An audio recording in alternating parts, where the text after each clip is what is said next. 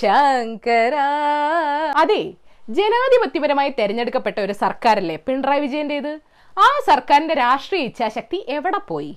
രാഷ്ട്രീയ നേതൃത്വത്തിന്റെ മണ്ടയ്ക്ക് ബ്യൂറോക്രസി കയറി ഭരിക്കാൻ തുടങ്ങിയതിന്റെ ദുരന്തമാണ് ഇപ്പൊ കാണുന്നത്.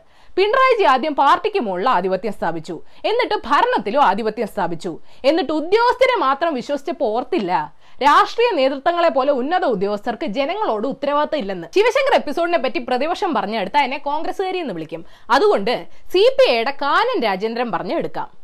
ചില ഉദ്യോഗസ്ഥർ ലഭിക്കുന്ന സ്വാതന്ത്ര്യത്തിന്റെ അടിസ്ഥാനത്തിൽ ചില തെറ്റായ നടപടികൾ സ്വീകരിക്കുന്നുണ്ട്.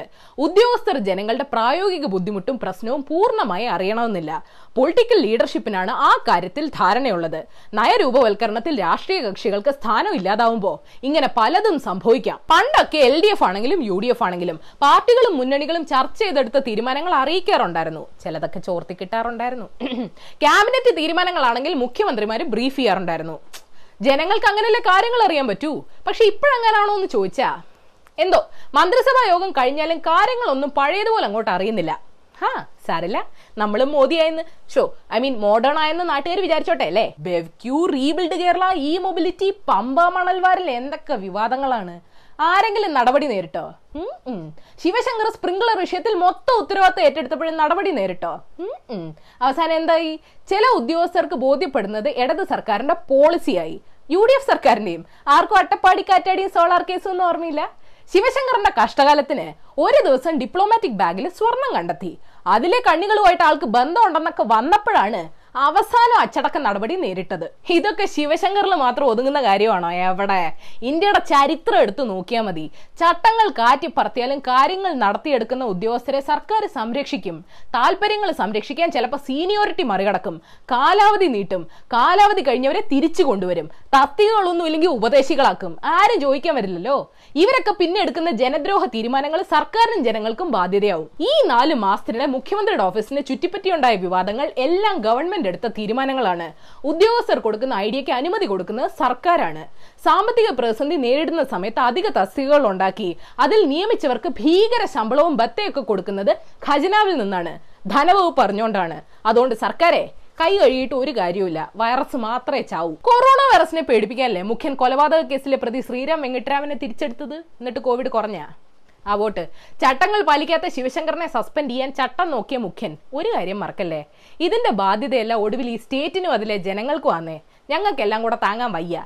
ഏതായാലും നിങ്ങൾ ഇന്നറിയേണ്ട പത്ത് വിശേഷങ്ങൾ ഇതാണ്.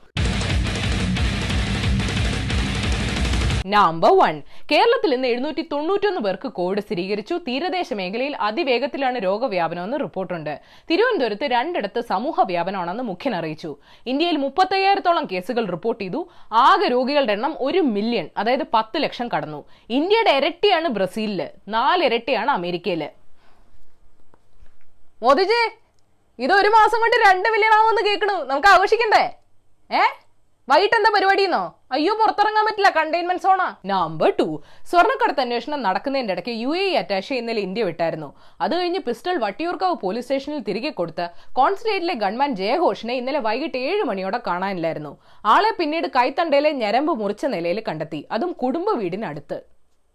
സ്ട്രേഞ്ച് നമ്പർ ത്രീ അരുൺ ബാലേന്ദ്രന് മുഖ്യന്റെ ഐ ടി ആയി നിയമനം കിട്ടിയത് വിവാദമാവുന്നുണ്ട്. ആളെ നിയമിച്ചത് ശിവശങ്കർ ആണെന്ന് കേൾക്കുന്നു. ഇപ്പൊ ആൾ ഐ ടി ഫെല്ലോ അല്ലെന്ന് മുഖ്യം പറയുന്നു. എന്റെ സംശയം? അതല്ല. എന്തുട്ടാണ് ഈ ഐ ടി ഫെല്ലോ? ഞാനൊരു പദവി ഉണ്ടാക്കട്ടെ?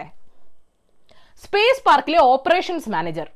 അയ്യോ അത് പറ്റില്ല. സ്വപ്നയുടെ പോസ്റ്റ് ആയിരുന്നു. നമ്പർ ഫോർ മുഖ്യമന്ത്രിയുടെ ഓഫീസിനെ നിയന്ത്രിക്കുന്നതിൽ പാളിച്ച പറ്റിയെന്ന് സി പി എം സംസ്ഥാന സെക്രട്ടേറിയറ്റ് എന്റെ ഭാഗത്തു നിന്ന് ജാഗ്രത കുറവുണ്ടായെന്ന് സ്പീക്കർ ശ്രീരാമകൃഷ്ണൻ. ശിവശങ്കറിനെ നിയന്ത്രിക്കുന്നതിലും വീഴ്ച പറ്റിയെന്ന് സംസാരമുണ്ട്. മുന്നണിയോട് നേരത്തെ പറയണ്ടേ?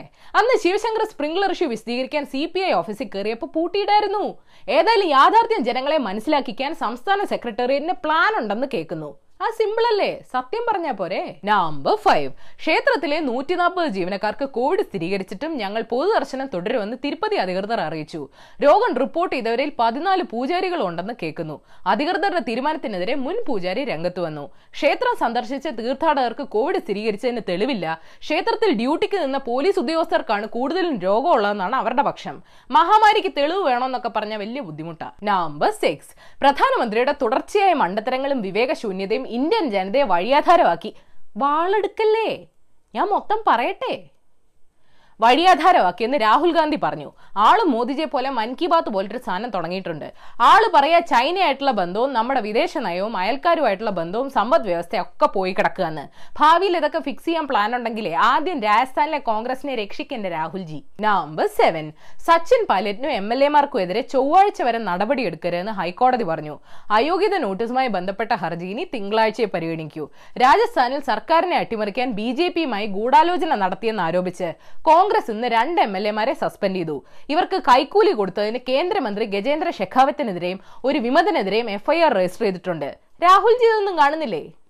ഓ ആൾ മൻ കി ബാത്ത് കൊണ്ട് ബിസിയാ. നമ്പർ എയ്റ്റ് റഷ്യൻ ഗവൺമെന്റിന്റെ പിന്തുണയുള്ള ഹാക്കർമാര് ഞങ്ങളുടെ വാക്സിൻ ഡാറ്റ ഹാക്ക് ചെയ്യാൻ നോക്കിയത് ഒരുമാതിരി മറ്റിടത്തെ പണിയായി പോയെന്ന് ബ്രിട്ടൻ പ്രതികരിച്ചു. നാശനഷ്ടങ്ങളൊന്നും ഉണ്ടാക്കിയില്ലെങ്കിലും ഇങ്ങനെ ഒളിഞ്ഞു നോക്കുന്നത് അതൊരു മഹാമാരിയുടെ കാലത്ത് നല്ല കാര്യമല്ലെന്ന് security minister James Brokenshire പറഞ്ഞു.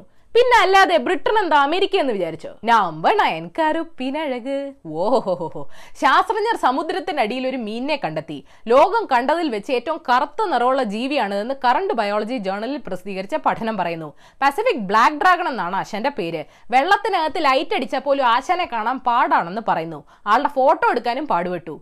ഈ സമുദ്രത്തിന്റെ അടിയിൽ താമസിക്കുന്ന ജീവികൾക്ക് എന്താ ഒരു ഹൊറപ്പടത്തിലെ ലുക്ക് നമ്പർ ടെൻ റഷ്യ ഈ ആഴ്ച വേറൊരു പണി ഒപ്പിച്ചിട്ടുണ്ട്. ഒരു ഇൻസ്റ്റഗ്രാം ട്രാവൽ ബ്ലോഗർ ലോവിക എന്ന പ്രദേശത്തിന്റെ പ്രകൃതി സൗന്ദര്യം പകർത്താന്ന് വിചാരിച്ച ഒരു ഡ്രോൺ പറത്തി നോക്കി. കണ്ട കാഴ്ചയോ?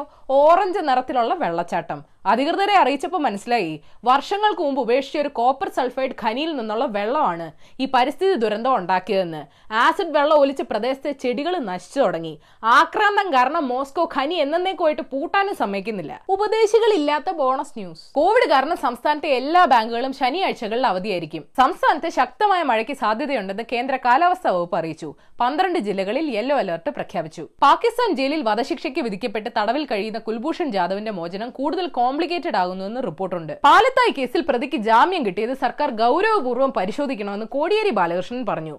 കോടിയേരി സാറേ സാറിന്റെ ബെസ്റ്റ് ഫെല്ലോ ആണ് ഭരിക്കുന്നത്. ജനപ്രിയ നോവലിസ്റ്റ് സുധാകർ മംഗളോദയം അന്തരിച്ചു. ഇന്ന് വേൾഡ് ഇമോജി ഡേ ആണ്. ഇമോജി എനിക്ക് ഇഷ്ടാ ഇമോജി ചേർത്ത് വെച്ച് സിനിമാ പേര് ഗസ് ചെയ്യണ പരിപാടി എനിക്ക് ഇഷ്ടമല്ല എനിക്കൊന്നും കിട്ടാറില്ല. ഒരു അനൗൺസ്മെന്റ് ഉണ്ട്. എനിക്ക് കോവിഡ് ഒന്നുമല്ല പക്ഷെ ചില ആരോഗ്യ പ്രശ്നങ്ങൾ കൊണ്ട് പരിപാടിയിൽ എനിക്ക് ഒരാഴ്ച ബ്രേക്ക് എടുക്കേണ്ട സാഹചര്യമാണ്. സോ നമുക്കിനി ജൂലൈ ഇരുപത്തിയേഴിന് കാണാം.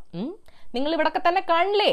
ഞാൻ പരിപാടി പൂട്ടി പോകേണ്ടി വരുമോ ഞാൻ എന്തായാലും തിരിച്ചു വരും. ഈ കുരിശിനെ അങ്ങനെയൊന്നും ഒഴിവാക്കാൻ പറ്റില്ല. അപ്പോൾ ശരി ഏഷ്യവിൽ ചാനൽ സബ്സ്ക്രൈബ് ചെയ്യണം മണി അടിക്കണം രസകരമായ വാർത്തകൾ വായിക്കാൻ ഏഷ്യവിൽ മലയാളം വെബ്സൈറ്റ് സന്ദർശിക്കണം.